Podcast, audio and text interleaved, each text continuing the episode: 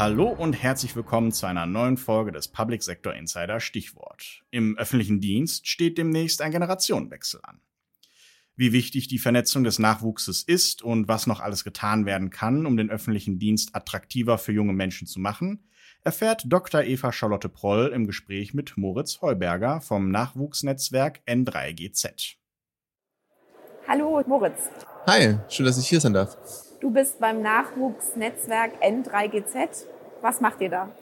Ja, wir sind interdisziplinäres und ein intersektorales Nachwuchsnetzwerk. Das heißt, wir sind junge Leute, die rund um das Thema digitale Verwaltung arbeiten, aus Wissenschaft, aus der Verwaltungspraxis, aber auch aus der Wirtschaft oder aus der Politik. Und ähm, das ist intersektoral und was heißt interdisziplinär? Das heißt, bei uns haben Leute einen IT-Background, bei uns haben Leute einen sozialwissenschaftlichen Background, bei uns sind Leute, die in der Sachbearbeitung arbeiten. Also das volle Spektrum. Alle Leute, die sich mit äh, digitalen Themen beschäftigen, die sagen, da muss mehr passieren in der Verwaltung ähm, und ich möchte mich da einbringen und ähm, ja, also wir sind die Zukunft der digitalen Verwaltung. Der Nachwuchs ist ja auch für die öffentliche Verwaltung angesichts des demografischen Wandels sehr wichtig. Wo siehst du Nachholbedarf in der öffentlichen Verwaltung im Kontext Nachwuchs? Also da ist recht, recht viel natürlich zu tun.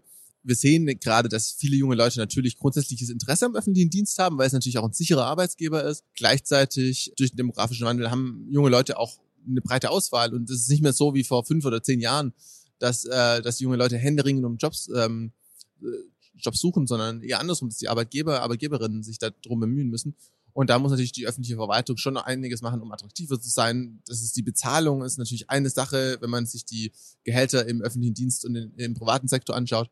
Aber das sind auch natürlich äh, Flexibilität, wenn es um, um, Jobs geht, wenn du dich äh, verpflichtest im öffentlichen Sektor, verbeamtet wirst irgendwo und dann an einen Ort gebunden bist zum Beispiel. Das sind natürlich Sachen, die junge Leute abschrecken, die gerne auch so ein bisschen mehr Freiheiten haben. Gibt es noch mehr Sachen, um die öffentliche Verwaltung attraktiver zu gestalten für junge Leute?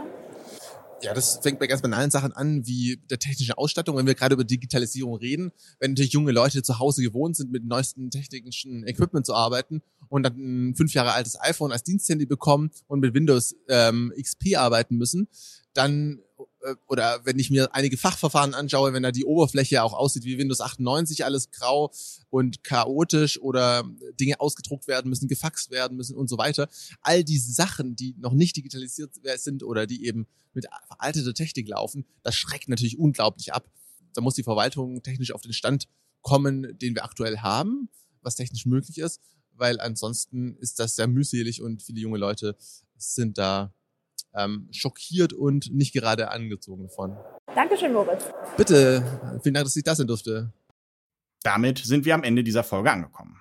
Falls uns einige Studierende zugehört haben, habt ihr die Möglichkeit, auf der Public IT Security Konferenz 2022 oder kurz PITS 2022 am 4. und 5. Oktober im Hotel Adlon Kempinski in Berlin an einer Guided Tour teilzunehmen und den öffentlichen Dienst und seine Dienstleister hautnah kennenzulernen.